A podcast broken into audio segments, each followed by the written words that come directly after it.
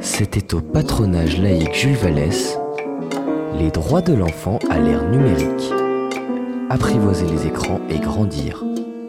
Par Serge Tisseron. Je vais vous parler des droits de l'enfant à l'ère numérique. Alors pourquoi ce titre-là? Parce que vous devez savoir que euh, moi je suis le créateur des balises 36912, donc apprivoiser les écrans et grandir. Et finalement, pourquoi prendre euh, la question par les droits de l'enfant à l'ère numérique? Ben parce que ça permet, à mon avis, de contourner un certain nombre de discours catastrophistes hein, et de mieux placer le projecteur sur les responsabilités parentales, non pas en termes d'interdiction, mais en termes de force de proposition. Hein, par exemple, non pas euh, il faut enlever les outils numériques pour que l'enfant dorme, mais l'enfant a besoin de sommeil, donc on va réduire les outils numériques. Voilà. Donc c'est cette inversion hein, que je vous invite à faire parce que euh, on est dans une actualité où euh, il y a une surenchère hein, autour euh, des dangers que les enfants, euh, auxquels les enfants seraient exposés avec les technologies numériques. Mais il faut bien comprendre que les enfants ne sont pas exposés aux technologies numériques, nous non plus d'ailleurs.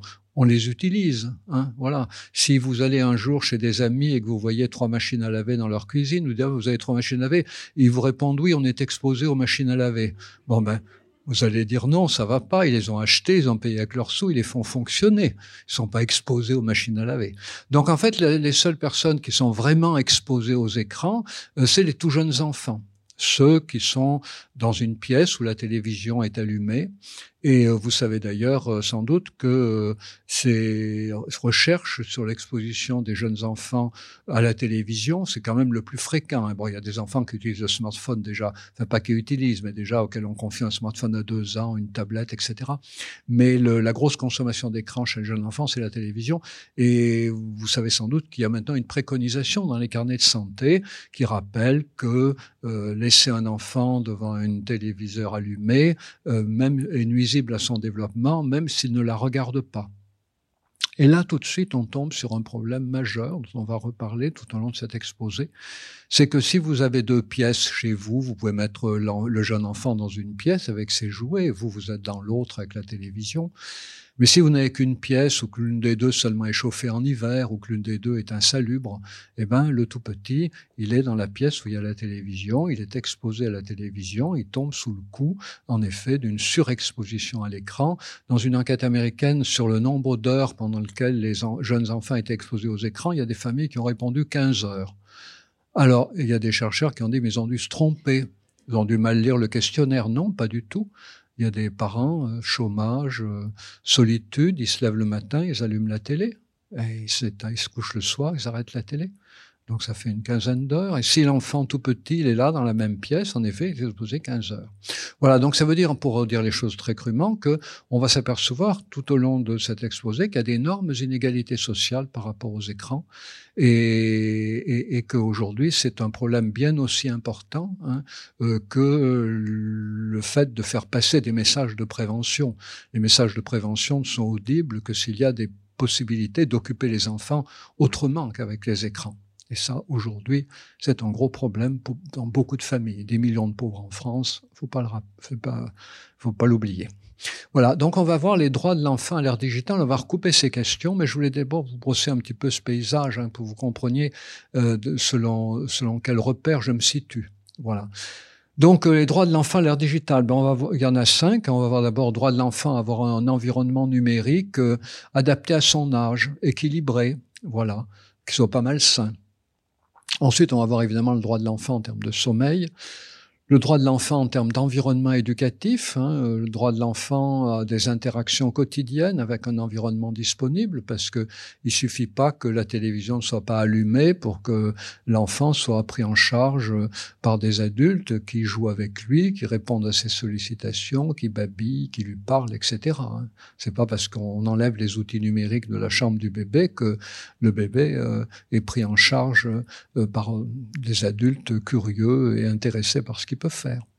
Et puis le droit de l'enfant, bien sûr, à bénéficier d'une éducation numérique, et ça c'est le grand absent des débats actuels, hein, vous avez dû vous en apercevoir. Beaucoup de responsabilités sont renvoyées aux parents. Alors, soit ils peuvent payer des activités alternatives, soit ils peuvent pas, ou soit ils sont disponibles pour en proposer, soit ils sont pas disponibles. Mais en revanche, il y a très, très, le grand absent du débat, hein, ça reste en France l'éducation numérique. Voilà, donc on va commencer par le droit numéro un. Voilà, le droit de l'enfant à bénéficier d'un environnement numérique sain, équilibré à son âge. Alors là, il faut tout de suite dire que euh, le monde des experts, heureusement, évolue. Alors, euh, euh, il y a 10 ans, il y a 15 ans, la question d'un usage problématique des écrans se posait essentiellement en termes de durée. Hein. C'était un petit peu, vous savez, comme le slogan pour lutter contre l'alcool, hein, la consommation d'alcool, un verre ça va, deux verres bonjour les dégâts. On c'était du genre euh, une heure d'écran ça va, deux heures bonjour les dégâts. Les yeux, le sommeil, la sociabilité. On raisonnait en termes de durée. Et puis euh, on s'est aperçu que c'était absurde. Et euh, le jugement a changé, c'est-à-dire qu'il y a une quinzaine d'années, on disait le temps passé devant les écrans est le meilleur critère d'un usage problématique. Puis ensuite, euh, il y a 7-8 ans, on a dit le temps passé devant les écrans est le moins mauvais critère d'un usage problématique. Il est quantifiable, c'est le seul quantifiable. On va reparler dans quelques minutes, c'est le seul qu'on peut vraiment mesurer, parce que quand on demande aux parents euh, combien d'heures passe votre enfant sur la télé ou sur une tablette, bon, ils arrivent à peu près à savoir. Quand on leur demande qu'est-ce que votre enfant regarde sur la tablette, qu'est-ce qu'il regarde sur son smartphone, les parents ne savent pas. Et si on leur dit, ben, essayez de vous informer, ils s'approchent de l'enfant qui a sa tablette et l'enfant fait comme ça. Il colle sa tablette sur sa poitrine. Les parents lui demandent mais qu'est-ce que tu regardes? Donc euh, c'est très compliqué de mesurer l'activité faite par les enfants avec les outils numériques. Donc du coup, le, temps passé est le moins mauvais critère parce qu'il est quantifiable. Mais les experts ont encore évolué depuis quelques années. On dit c'est le moins mauvais critère, mais il est très mauvais. Il est très très très mauvais. C'est-à-dire idéalement, il faudrait toujours pouvoir contextualiser dire savoir ben, euh, qu'est-ce que l'enfant regarde, les programmes, mais aussi tenir compte du fait que l'outil soit interactif ou non interactif. Alors vous savez qu'en principe, les smartphones et les tablettes, c'est interactif. Mais beaucoup d'enfants utilisent les tablettes et les smartphones comme des mini-téléviseurs. C'est-à-dire, en fait, ils regardent des dessins animés, ils regardent des séries, euh, voilà, mais, mais c'est pas interactif du tout, hein, voilà. Et vous savez, il y a la loi qui s'appelle 99.1, c'est-à-dire que même quand l'enfant grandit, qu'il utilise des outils interactifs, 99.1, ça veut dire que pour 100 enfants, par exemple, qui vont sur les réseaux sociaux, il y en a 90 qui se comportent uniquement comme des consommateurs, il y en a 10 qui essayent d'interagir, et de créer des contenus. Et puis, il y en a 1% qui arrive à créer des contenus à interagir autour de ces contenus. Donc, euh, quand on voit des enfants utiliser une tablette, un smartphone, on ne sait jamais s'ils l'utilisent de manière interactive ou non interactive. Pourtant, c'est très très important, on verra. Il y a la question de l'accompagnement, évidemment. Beaucoup d'études montrent que, enfin quelques études montrent que l'accompagnement joue un rôle essentiel. Hein, l'accompagnement pendant la consultation d'écran de l'enfant, le fait de, regarder des choses avec lui, de, de, partager son intérêt avec lui, de partager nos questions avec lui, voilà, de rire avec lui, de s'émouvoir avec lui, de lui dire est-ce que tu comprends, voilà. Qu'est-ce que tu comprends? Et puis, euh, et puis évidemment, l'accompagnement en dehors du moment où l'enfant sur les écrans, parce que quand même en tant que parent, on est occupé à beaucoup de choses, donc on va pas regarder tous les programmes que regardent nos enfants, euh, c'est pas possible. Donc, euh, du coup, ce qui va être important, c'est de parler avec eux. C'est-à-dire, ben, euh, hier soir, tu regardais, euh, euh, tout à l'heure, pardon, tu regardais Petit ours brun. Moi, j'ai pas eu le temps de regarder Petit ours brun. Il a fallu que je téléphone à, à, ta grand-mère, euh, voilà, ou que je fasse la cuisine. Alors, qu'est-ce qui s'est passé? Qu'est-ce qu'il a fait aujourd'hui, Petit ours brun? Puis l'enfant va raconter un petit peu, on va l'aider, voilà.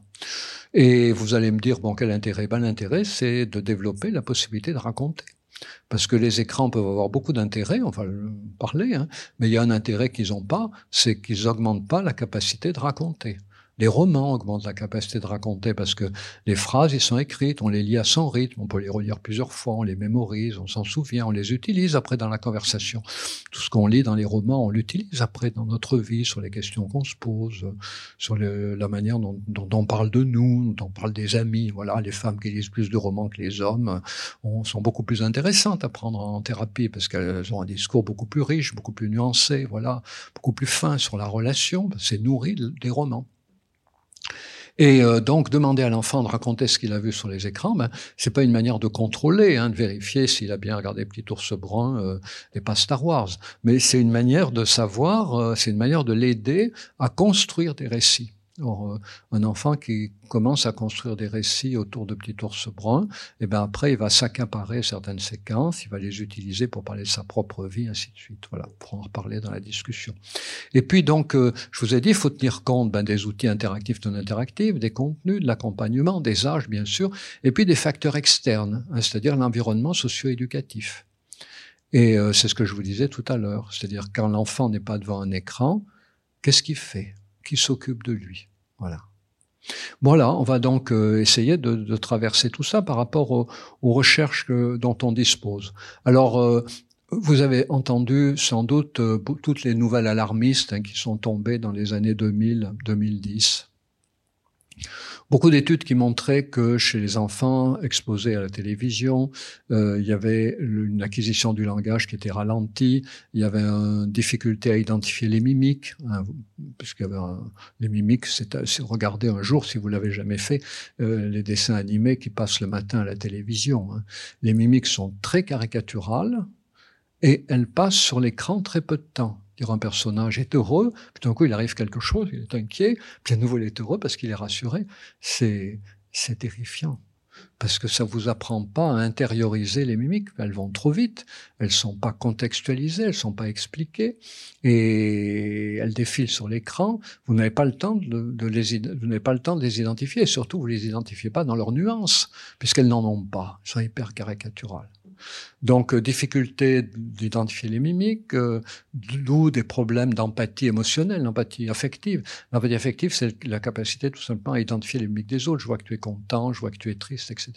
On s'aperçoit aujourd'hui qu'il y a de plus en plus d'enfants dans les établissements scolaires, y compris en sixième d'ailleurs, hein, pas seulement, en, pardon, y compris en, en, élémentaire, en CP, pas seulement en, en maternelle, de plus en plus d'enfants qui ont de la difficulté à identifier les mimiques. Alors, si vous n'arrivez pas à identifier les mimiques des copains, ben vous êtes perdu, quoi. Vous, les voyez, vous, vous, voyez un camarade qui a mal, vous pensez qu'il rigole, ou alors vous le voyez rigoler et vous pensez qu'il a mal. C'est pas possible. La seule solution, c'est de vous replier sur vous-même et de rester à la maison. Vous n'arrivez pas à interagir. On voit de plus en plus d'enfants que de la difficulté à identifier les mimiques et probablement la consommation de dessins animés le matin, il est pour quelque chose, le matin ou le soir ou la journée. Et c'est pour ça qu'entre autres choses, parallèlement aux balises 3, 6, 9, 12, hein, vous avez probablement entendu parler en venant ici, j'ai créé une activité qui s'appelle le jeu des trois figures, qui est menée en maternelle depuis 2006-2007, qui est maintenant intégrée dans un programme qu'on appelle phare de l'éducation nationale, hein, qui est un programme de lutte contre le harcèlement et développement du climat serein. Et cette activité s'appelle Jeu Elle est menée par les enseignants après une formation spécifique de une année. Et euh, elle est centrée, pourquoi trois figures? Elle est centrée sur les figures donc de l'agresseur, de la victime et du tiers, euh, qui peut être simple témoin, redresseur de tort ou euh, sauveteur. Le sauveteur attend que l'agresseur soit parti pour porter secours, alors que le redresseur de tort se jette dans la mêlée. Et on s'aperçoit dans cette activité Jeu des trois figures qui fait intervenir les mimiques, c'est une activité théâtrale, euh, que les enfants ont besoin aujourd'hui de repères pour identifier les mimiques. Donc on utilise des pictogrammes, on fait des petites séances d'échauffement, on demande à l'enfant de, de, de, prendre une mimique fortement évocatrice d'une émotion, aux autres de deviner, etc. Voilà. Donc, euh, vous avez entendu parler de ces travaux, difficulté des enfants à identifier les mimiques en lien avec les écrans. Les capacités d'attention et concentration, toujours dans les années 2000, 2010, 2015, voilà, les capacités d'attention et concentration seraient réduites, la motricité sera empêchée, et il y aurait même une perte ce qu'on appelle l'agentivité, c'est-à-dire le fait que euh, les enfants seraient moins enclins euh, à se considérer comme acteurs du monde. Passer beaucoup de temps devant un écran entraînerait les enfants, euh, les enfants qui sont beaucoup devant les écrans, à se percevoir plutôt comme un acteur du monde. Consommation non interactive. Si vous êtes dans une consommation interactive, vous n'êtes évidemment pas acteur du, vous êtes évidemment pas spectateur du monde. Il faut constamment créer le monde. Mais l'étude portait à cette époque-là sur l'outil principal, la télévision. Et donc toutes ces recherches très alarmistes dont vous avez entendu parler, ben aujourd'hui elles sont pas niées, mais elles sont relativisées. Alors tout d'abord, on s'est aperçu que, enfin on s'est pas aperçu, mais euh, il a été dit clairement, parce que c'était un peu passé sous, silence, il a été dit clairement que c'était des études de corrélation et pas des études de causalité. Qu'est-ce que ça veut dire? Corrélation, ça veut dire que des chercheurs découvrent que deux séries d'éléments, l'élément A ou la série d'éléments A et la série d'éléments B, hein, sont corrélés. C'est-à-dire il y a un lien significatif entre ces deux éléments quand on fait des statistiques. Mais ça ne veut pas dire qu'il y a forcément une relation de causalité et encore moins dans quel sens elle fonctionne. Sur ces éléments A et B sont liés. L'élément A peut causer l'élément B, mais l'élément B peut aussi causer l'élément A, ou bien les deux éléments A et B peuvent être liés à un troisième élément C, que les chercheurs n'ont pas encore identifié, qu'ils n'ont pas eu l'idée de chercher. Et puis, les, corrélations entre deux éléments A et B peuvent être liées tout simplement au hasard. Voilà. il y a quelques c'est un exemple célèbre de corrélation liée très probablement au hasard. Donc on s'est aperçu que euh, il fallait relativiser ces études parce que euh, elles n'étaient pas forcément des études de causalité. Il fallait réserver la question de la causalité. Et maintenant d'ailleurs les chercheurs sont beaucoup plus prudents. Par exemple une récente étude qui montre que euh, menée en Corée, qui montre que les enfants, les préados ados qui utilisent beaucoup leur smartphone ont, ont des capacités d'attention concentration moindres. Alors évidemment, la tentation, c'est de dire c'est la photo smartphone. Plus ils utilisent leur smartphone, moins ils ont de capacité d'attention-concentration. Mais à la fin de leur article, les chercheurs disent, eh ben, il y a deux hypothèses.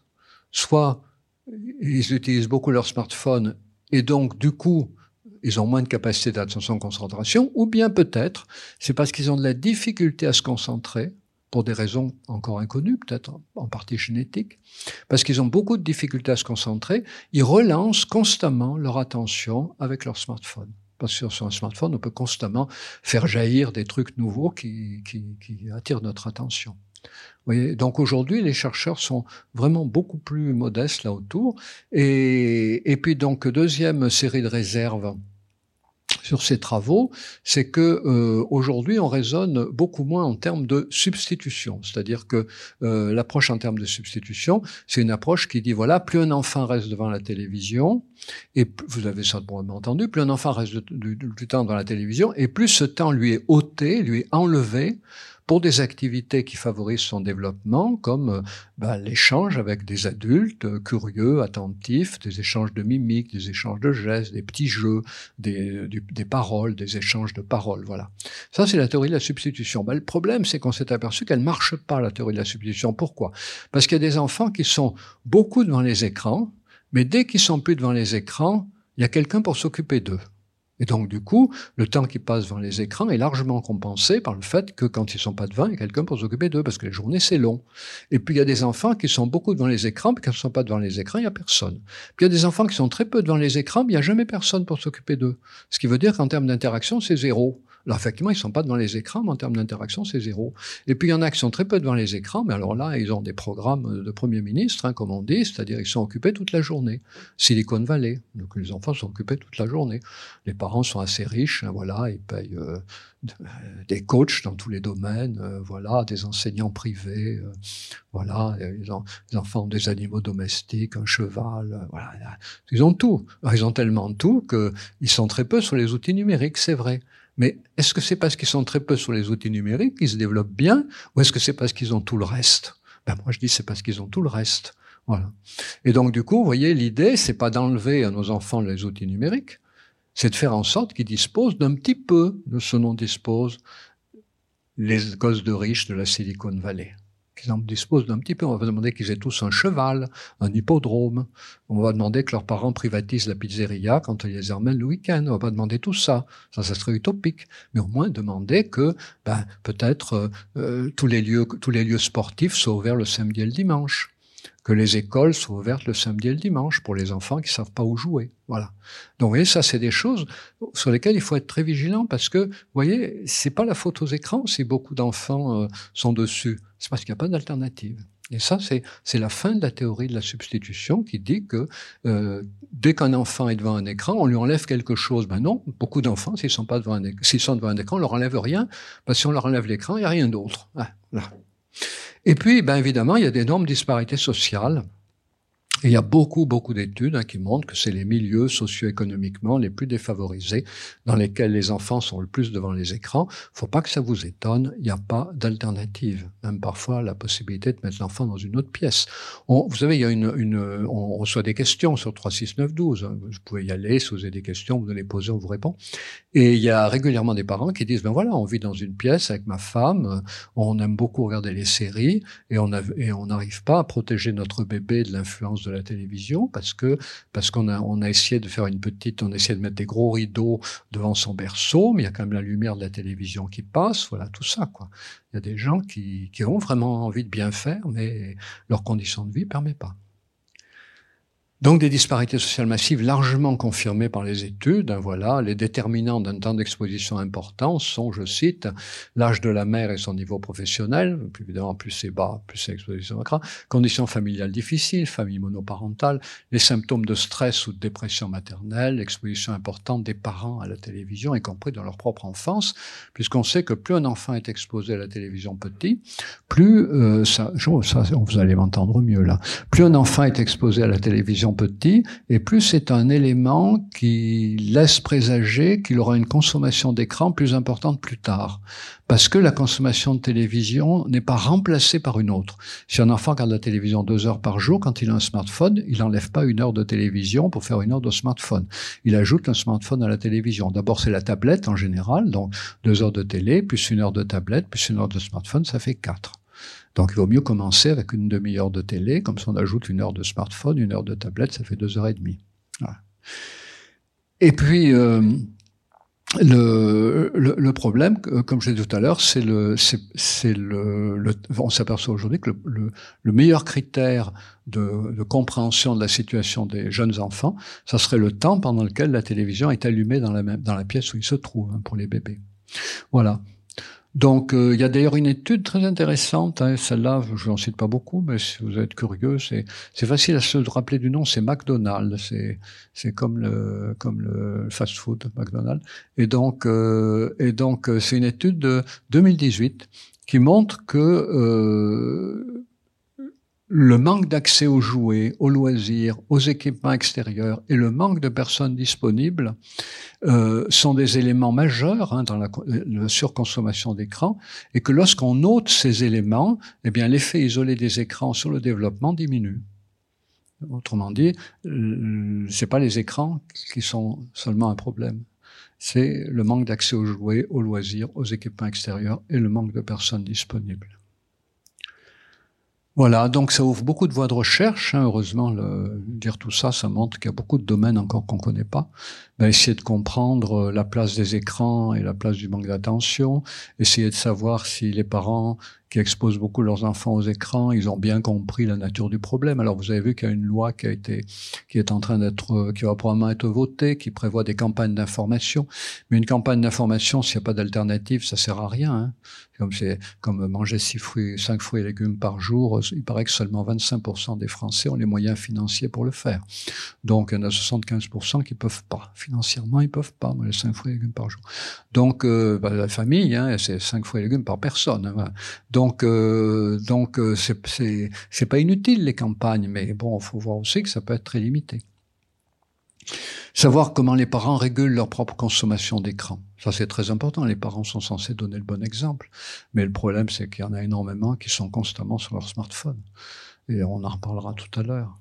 Et puis, il faudrait avoir des données aussi sur les conditions d'habitation. Il y a une, une, idée qui fait son chemin euh, parmi beaucoup d'autres, hein, c'est que euh, les enfants euh, euh, qui vivent dans des appartements exigus avec des parents pauvres, qui sont toujours des enfants toujours devant la télévision, mais souvent en même temps, c'est des appartements dans lesquels il y a de la peinture au plomb qui n'a pas été correctement entretenue, qui n'a pas été recouverte. Notre jeunes enfants grattent, ils mangent le plomb, ils ont un QI qui baisse, il y en a qui arrivent et qui disent, mais oui, c'est la faute à la télévision, ils sont toujours devant. Et donc il y a un certain nombre d'éléments qu'il faut prendre en compte et éviter surtout euh, d'établir des relations de causalité trop rapides. On ignore encore beaucoup de choses. Hein, voilà. Alors ça, c'était par rapport à la télé. Alors les écrans nomades, ben, je vous en ai un petit peu parlé. Hein, je vous ai dit que C'était très compliqué de distinguer l'usage interactif et non interactif. Donc on aimerait bien, les chercheurs aimeraient bien, mais c'est très difficile à faire. L'usage, le, type d'usage est rarement pris en compte. Les contenus des programmes regardés sont rarement pris en compte. Les parents n'en savent rien. Et les usages accompagnés, non accompagnés, c'est exactement pareil. Souvent les parents n'osent pas dire qu'ils accompagnent pas du tout, donc ils disent qu'ils accompagnent un peu. Mais bon, euh, quand on parle avec les enfants, ils n'ont pas le même jugement. Hein. Voilà. Donc en fait, ce dont on s'aperçoit, c'est que de 0 à 6 ans, vous savez, 0 à 6 ans, c'est cette tranche d'âge qui fait l'objet de la loi euh, proposée par Madame Caroline Janvier, tranche de 0 à 6 ans, mais on s'aperçoit qu'en fait, euh, tout dépend du caractère interactif ou non interactif et tout dépend de l'accompagnement. Alors évidemment, le temps d'écran joue un rôle, mais au moins autant, caractère interactif ou non interactif et l'accompagnement. Voilà, et de 6 à 12 ans, ben, de 6 à 12 ans, euh, euh, c'est très, là aussi, c'est, c'est très compliqué parce que les seuls éléments qu'on a, c'est les éléments des parents. Et donc, souvent aussi, on demande aux parents, ben, depuis que votre enfant a un smartphone, est-ce qu'il va mieux, est-ce qu'il va moins bien ben, Depuis qu'il a un smartphone, il arrive toujours en retard à table et puis euh, il est jamais d'accord avec nous. Ben oui, mais il y a l'adolescence quand même, faut pas oublier. Hein. C'est-à-dire que avant le smartphone, les parents d'adolescents euh, avaient bien remarqué que les ados, euh, ils sont difficiles. c'est pas forcément la sorte de smartphone. Il y a un auteur qui voudrait beaucoup rendre les smartphones responsables du malheur des adolescents. C'est Jean Twang, T-W-E-N-G-E. Jean Twang aux États-Unis qui, a fait d'ailleurs des recherches remarquables. Elle a, euh, permis de mieux distinguer ce qu'on appelle euh, les, la génération euh, grandie avec euh, avec les jeux vidéo, les fameux millénials, et puis la génération d'après grandit avec un smartphone dans la poche. Et elle a montré qu'il y a énormément de différences entre ces deux générations, si vous voulez, entre les entre les 30, 40 ans d'un côté et les et les 10, 20 ans d'un autre donc ça, c'est des études formidables. Elle écrit un livre qui s'appelle les, les la génération connectée. Vraiment très beau travail. Le problème, c'est que elle, est comme tout le monde. Euh, euh, elle a des idées fixes. Alors, l'une de ces idées fixes, c'est que euh, l'utilisation du smartphone serait responsable de tout ce qu'il y a de négatif dans la vie des adolescents, notamment, évidemment, le fait qu'il y ait plus d'adolescents déprimés aujourd'hui, plus de scarification, plus de tentatives de suicide. Mais l'Académie américaine de pédiatrie lui a répondu que c'était pas démontré. On ne sait pas parce qu'il y a beaucoup d'autres raisons aujourd'hui pour les pré-ados-ados d'être inquiets que que, que, l'utilisation que, que, que, que les implications d'utilisation de leur smartphone. Il y a le réchauffement climatique, il y a la guerre en Ukraine, les menaces nucléaires. Hein, voilà le, le, problème des emplois, c'est très compliqué. Les emplois changent, on sait pas, on peut plus choisir un métier, ils changent trop vite. Il y a plein de filières nouvelles qui ouvrent, on ne sait pas ce que c'est. On peut choisir une filière ancienne, on peut craindre que ça se tarisse parce que le métier sera plus utilisé. Très compliqué. Voilà. Donc, euh, ça oblige à parler des réseaux sociaux. Alors, euh, le, les réseaux sociaux, ils sont très problématiques, mais pas seulement pour les ados, hein, pour tout le monde. Hein. si vous voulez, le, le reproche qu'on peut faire au, à tous les débats actuels autour des modifications législatives pour protéger les enfants, le principal reproche qu'on peut faire, c'est que les enfants ne sont pas les seuls menacés. Et moi, comme je dis toujours, euh, euh les électeurs de Trump euh, euh, qui vomissent leur haine sur les réseaux sociaux, c'est pas des ados, hein. Moyenne d'âge, 40 ans quand même, 30, 40 ans. Et quand on, ben, la grande difficulté des adultes, c'est de comprendre que les adolescents font pas le même usage de leur smartphone que les adultes. La grande difficulté. Parce que il a été montré largement hein, que les ados, ils, établissent essentiellement des liens avec leur smartphone, euh, par l'intermédiaire de leur smartphone, avec des gens de leur âge qu'ils connaissent déjà. Et en fait, le smartphone est utilisé pour renforcer les amitiés existantes, ce qui a eu lieu beaucoup pendant le Covid, mais de la part de tout le monde. On a tous utilisé les outils numériques pour renforcer les liens avec les gens qu'on connaissait.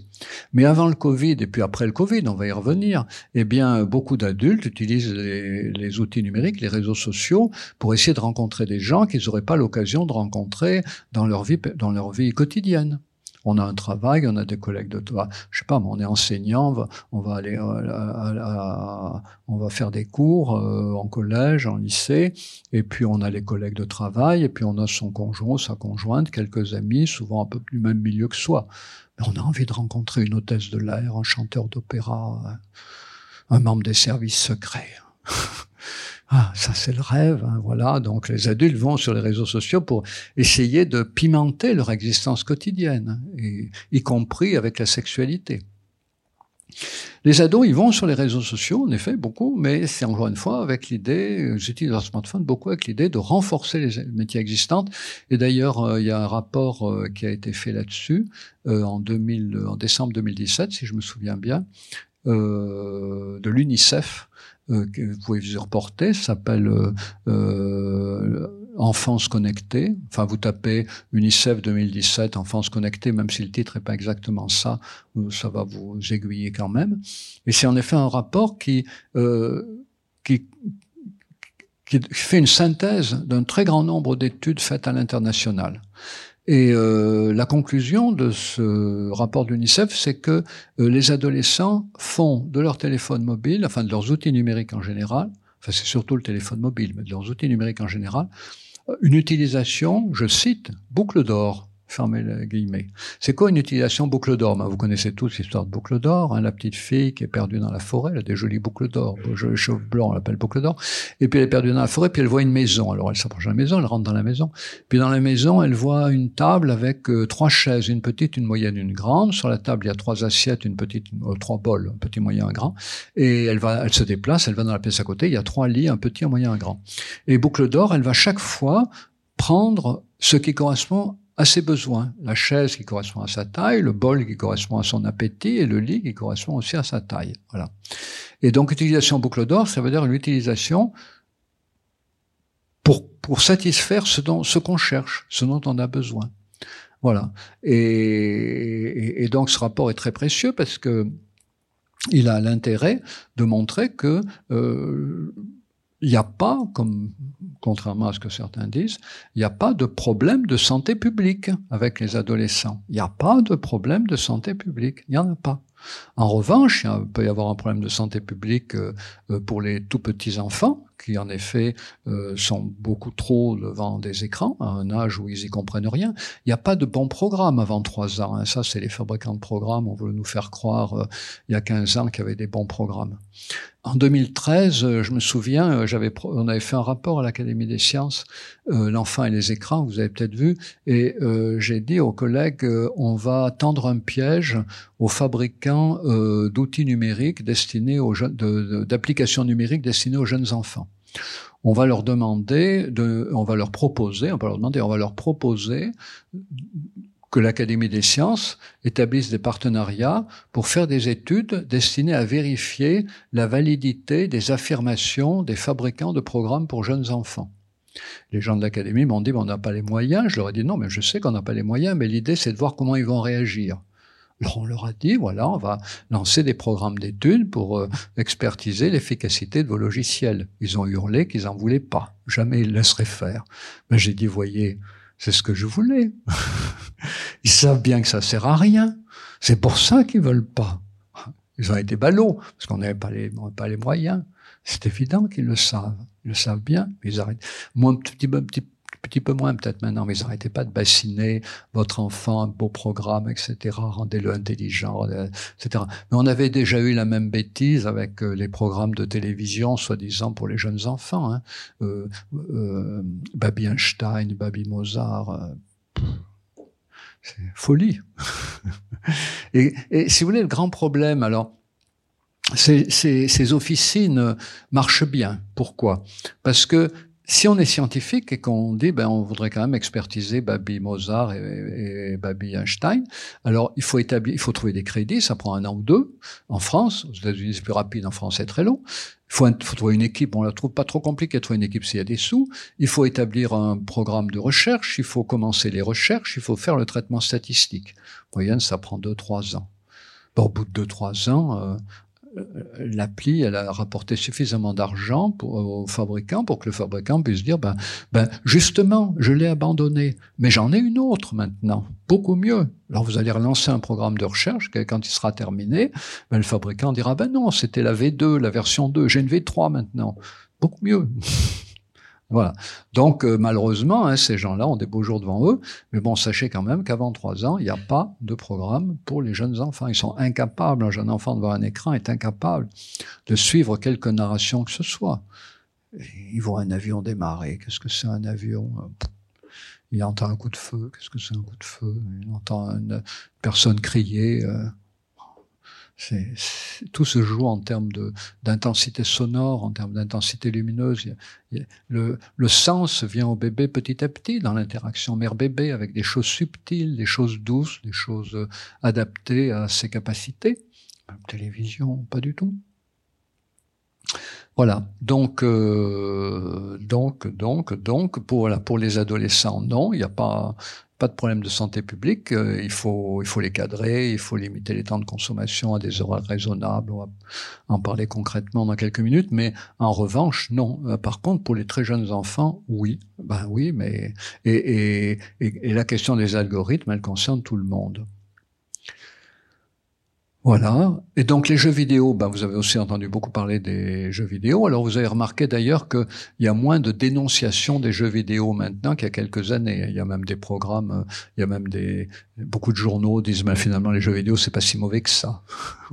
Puis rappelez-vous quand même l'Organisation mondiale de la santé pendant le confinement, elle a dit jouer aux jeux vidéo. Ça c'est très inattendu. Parce que le, le, le, le grand risque, enfin la grande inquiétude de l'Organisation mondiale de la santé et de beaucoup de gens, enfin de beaucoup de chercheurs, c'est beaucoup de, de, de, de, médecins, beaucoup de gens de la santé. La grande inquiétude, c'était que tous les gens tout seuls chez eux soient confrontés à l'angoisse du vide. Vous savez, il y a très peu de gens qui sont capables, comme on dit, de se tenir compagnie à eux-mêmes. Tout seul, toute la journée, vous ouvrez un livre, bon, il vous tombe des mains. Vous allumez la télévision pour vous endormir devant. C'est pas stimulant. Vous faites la cuisine, mangez trop. Donc, euh, bah, jouer aux jeux vidéo, parce que c'est vrai que les jeux vidéo, c'est captivant. Donc on peut oublier qu'on a faim quand on joue à un jeu vidéo. Donc c'est bien. Ça compense quand si on, a trop mangé à un autre moment. Donc, euh, en plus, c'est interactif parce qu'on peut rentrer en contact avec d'autres hein, par les, jeux en réseau, voilà, en ligne, voilà. Donc, et, et, si vous voulez rentrer, être en lien avec des gens par les outils numériques, on sait que c'est, on sait à quel point c'est frustrant quand on parle un petit peu de sa vie. Quand on est avec quelqu'un, ça va, c'est chaud la présence humaine. On est dans un café, on est chez soi, on boit un thé. Bon, si à un moment il y a un moment de silence, on regarde ailleurs, puis tiens, il y a le chat qui passe, on parle du chat. Mais quand on est en visio, très vite, on sait plus quoi se dire parce qu'il n'y a pas cette, cette présence, ces, ces regards qui se croisent, ces corps qui bougent, voilà. Si on dit, ben tiens, euh, je vais faire un café, ben, c'est pour moi mon café. Fais-toi un café pendant que je me fais un café. Bon, on ramène chacun son café. Mais c'est pas pareil que si on va faire un café et puis qu'on ramène et qu'on le partage. Voilà. Donc, euh, beaucoup, la, la visio, ça a fonctionné un petit peu, puis très vite, les gens ils ont été angoissés, euh, voilà, et on l'a vu en thérapie, hein, tous les gens angoissés par la visio. Puis les entreprises aussi l'ont vu, avec l'idée de substituer la visio aux rencontres en présence physique. On s'est aperçu des entreprises, ça marchait pas vraiment bien. Et d'ailleurs, peut-être vous avez vu qu'aujourd'hui, pour le télétravail, euh, ce qui est conseillé par, euh, je sais plus quel organisme qui a, géré, qui a fait une étude là-dessus, c'est deux jours par semaine, hein, pas plus, pas plus le, trois jours en présentiel, deux jours en distanciel. Sinon, les gens perdent le contact euh, de proximité, le contact physique, le, goût de l'autre. Ils perdent le goût de l'autre, pour employer le, le, nom d'un film, ils perdent le goût de l'autre. Voilà. voilà. Donc, euh, les jeux vidéo, on s'est aperçu que ça n'avait pas que des inconvénients pendant le Covid. Mais en effet, euh, il y a eu des études hein, qui montrent que euh, euh, dans certains jeux vidéo, ben, on peut commencer par euh, être dans la compétition, vouloir être le meilleur, ça peut arriver. Mais enfin, si on veut être le meilleur dans les jeux vidéo, c'est qu'on veut un peu être le meilleur partout. Hein. Ça, c'est un problème. Voilà. Mais, mais sinon, il était montré que ben, les gens peuvent se mettre à parler de tas de choses dans les jeux vidéo. Il y a, y a toujours des moments où on peut discuter, on peut rencontrer des gens, voilà. Et puis, euh, et, et, et, puis la question de la violence dans les jeux vidéo aujourd'hui, elle est aussi beaucoup débattue parce que, alors pour deux raisons principales. La première raison, c'est que euh, quand on offre la possibilité dans des jeux vidéo à des joueurs d'être soignants, ben, il y a pas mal de volontaires quand même. Il n'y en a pas beaucoup. Il y a moins de soignants que de combattants. Ben, vous allez dire heureusement, parce qu'il y a plus de soignants que de combattants. Euh, ça serait des ratios euh, que même l'armée n'applique pas. C'est normal qu'il y ait plus de combattants que de soignants. Mais euh, euh, il y a des gens, on peut être soignants. Ben, ça attire beaucoup de, ça attire un certain nombre de joueurs, hein, et qui peuvent être d'ailleurs parfois combattants, parfois soignants. Mais, et donc du coup, aujourd'hui, ce qui est invoqué dans les jeux vidéo, c'est que justement, c'est pas assez réaliste. C'est pas que c'est trop réaliste. C'est que c'est un réalisme de fiction. C'est-à-dire que vous allez dans un combat, vous êtes blessé, l'écran devient rouge, deux secondes après il est rose, et quatre secondes après vous êtes guéri. Ah, ben ça évidemment, hein, c'est pas réaliste. Donc, euh, il y a eu il y a quelques années un jeu euh, qui, Full Spectrum Warrior, je crois, euh, qui était très réaliste quand quelqu'un, c'était des escouades, hein, comme toujours, je sais pas si ça s'appelle des escouades, des petits groupes de 7-8 soldats ensemble, et quand il y en avait un qui était blessé, il fallait absolument que les, autres le, le, fassent soigner, donc le prennent, le portent au point de secours le plus proche, qui était repéré par GPS, voilà. Et on pouvait se faire attaquer quand on emmenait le soldat blessé si un soldat du groupe mourait, on avait perdu. Pas eu de succès du tout. Pas de succès du tout. trop réaliste. le problème, c'est que c'est pas que les jeux vidéo soient, trop réalistes, qu'ils ne soient pas assez. C'est ça.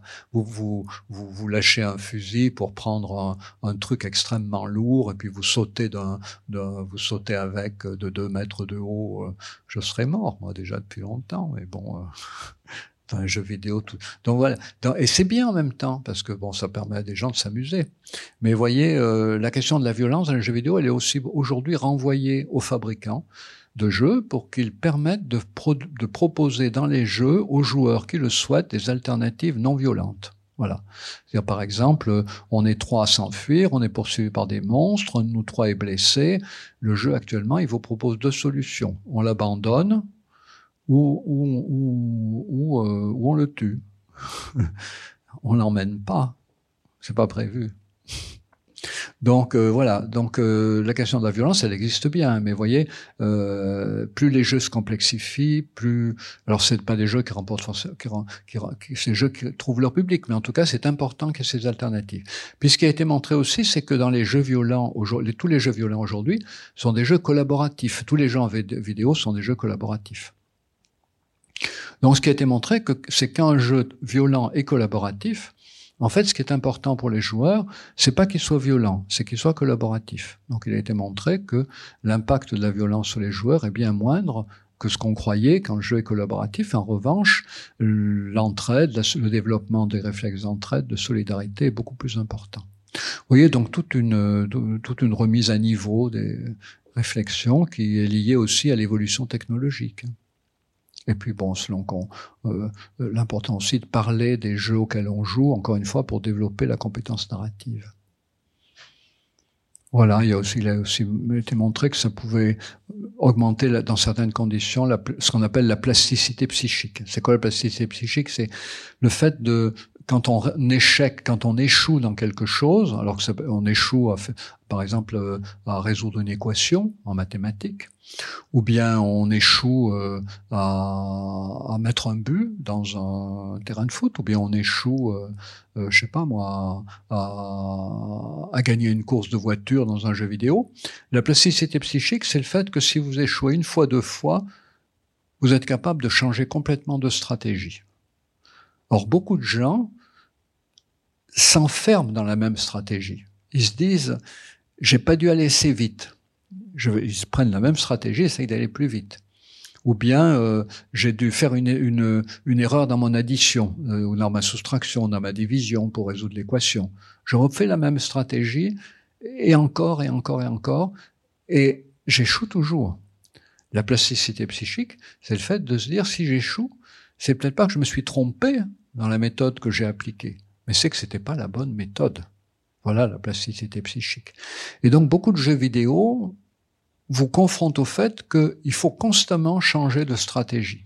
Vous savez, il y a des niveaux dans les jeux vidéo. Dans le niveau 1, euh, par exemple, dans un jeu de combat, euh, vous, niveau 1, vous jouez 3-4 fois, vous découvrez que euh, pour tuer l'ennemi, il faut développer, je sais pas moi, des machines de guerre. Niveau 2, vous développez plein de machines de guerre, et là, on met fait une grosse cavalerie, pouf, et vous détruit toutes vos machines de guerre. Alors, si vous manquez de plasticité psychique, vous allez vous dire, ben, il faut que je, les fabrique plus vite, et plus en nombre plus grand. Et puis, ben, si vous avez de la plasticité psychique, vous comprenez qu'il faut pas développer des machines de guerre. Il faut développer des, des halbardiers pour accueillir les, la cavalerie ennemie, voilà. Donc, euh, euh, les jeux vidéo, ils vous obligent à changer de stratégie. Et il y a même des chercheurs qui disent que quand des élèves sont, ont de la rigidité mentale, quand ils n'arrivent pas à changer de stratégie, il faut les inviter à jouer aux jeux vidéo.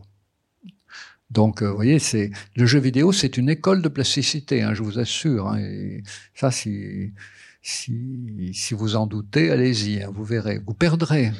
Mais quand vous perdrez, parce qu'on perd toujours au début, même après, c'est fait pour perdre les jeux vidéo, parce que si vous gagnez, une fois, deux fois, trois fois, vous trouveriez que ça n'est pas intéressant. C'est fait pour perdre. Mais donc, euh, vous allez perdre une fois, et vous allez réessayer, vous perdre deux fois, et là, rappelez-vous de ce que je vous ai dit. Dites-vous, est-ce que j'ai la bonne stratégie? Peut-être il y en a une autre possible. Et là, vous développerez votre plasticité psychique. Oui?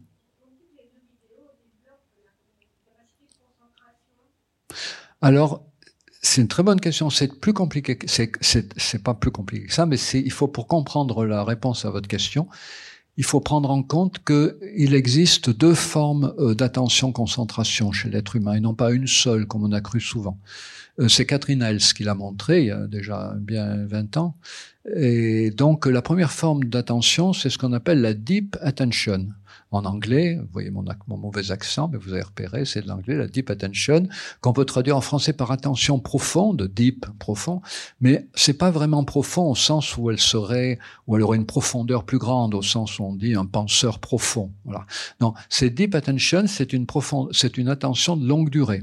Et c'est l'attention qui est développée dans la lecture, mais c'est aussi l'attention qui est développée dans le bricolage. Quand vous commencez à faire du bricolage et puis que tout d'un coup vous dites oh là là, ça fait quatre heures, quatre heures que je bricole, je n'ai pas vu le temps passer. C'est toutes les fois où on est absorbé par quelque chose. Ça peut être la lecture, ça peut être l'écriture, ça peut être la peinture, ça peut être le bricolage. Chaque fois que vous êtes absorbé par quelque chose, ça c'est la deep attention, c'est l'attention de longue durée. Et puis, euh, on, on, pendant longtemps, c'est la seule qui était prise en compte. On apprenait aux enfants euh, à, à, lire, à, réciter, à faire des, à, à, apprendre des textes par cœur, à les réciter. On a développé la deep attention. Et puis, avec les jeux vidéo, il y a eu une panique. Hein, il y a 20, 20 ans euh, dans, dans, dans, le milieu éducatif, on s'est dit, ben les enfants, ils passent d'un truc à un autre, ça change constamment, ils développent plus l'attention. Ben si, ils développent une deuxième forme d'attention qu'on appelle l'hyper attention, qui est une attention très, à la fois très concentrée et en même temps dispersée. C'est-à-dire qu'il faut être attentif à beaucoup de choses en même temps et il faut y être attentif de manière très pointue. Et ça, c'est sur des très courtes périodes. Et euh, ce, que, ce que les jeux vidéo ont justement fait découvrir, c'est que, enfin, ce que ce qu'ils ont apporté de nouveau, c'est qu'avec les jeux vidéo, il existe maintenant un support qui apprend aux enfants l'hyperattention. Traditionnellement, les enfants n'apprenaient que la deep attention. On les faisait dessiner pendant une heure, vous allez dessiner, voilà. Puis quand on dessine un enfant, on peut y passer deux heures, on peut le temps passer. La lecture, encore une fois, le dessin, le pliage, le découpage, le collage, deep attention. Et il n'y avait pas d'outils qui permettent aux enfants de développer l'hyperattention. Et dès que les jeux vidéo sont apparus, on s'est aperçu qu'ils développaient l'hyperattention.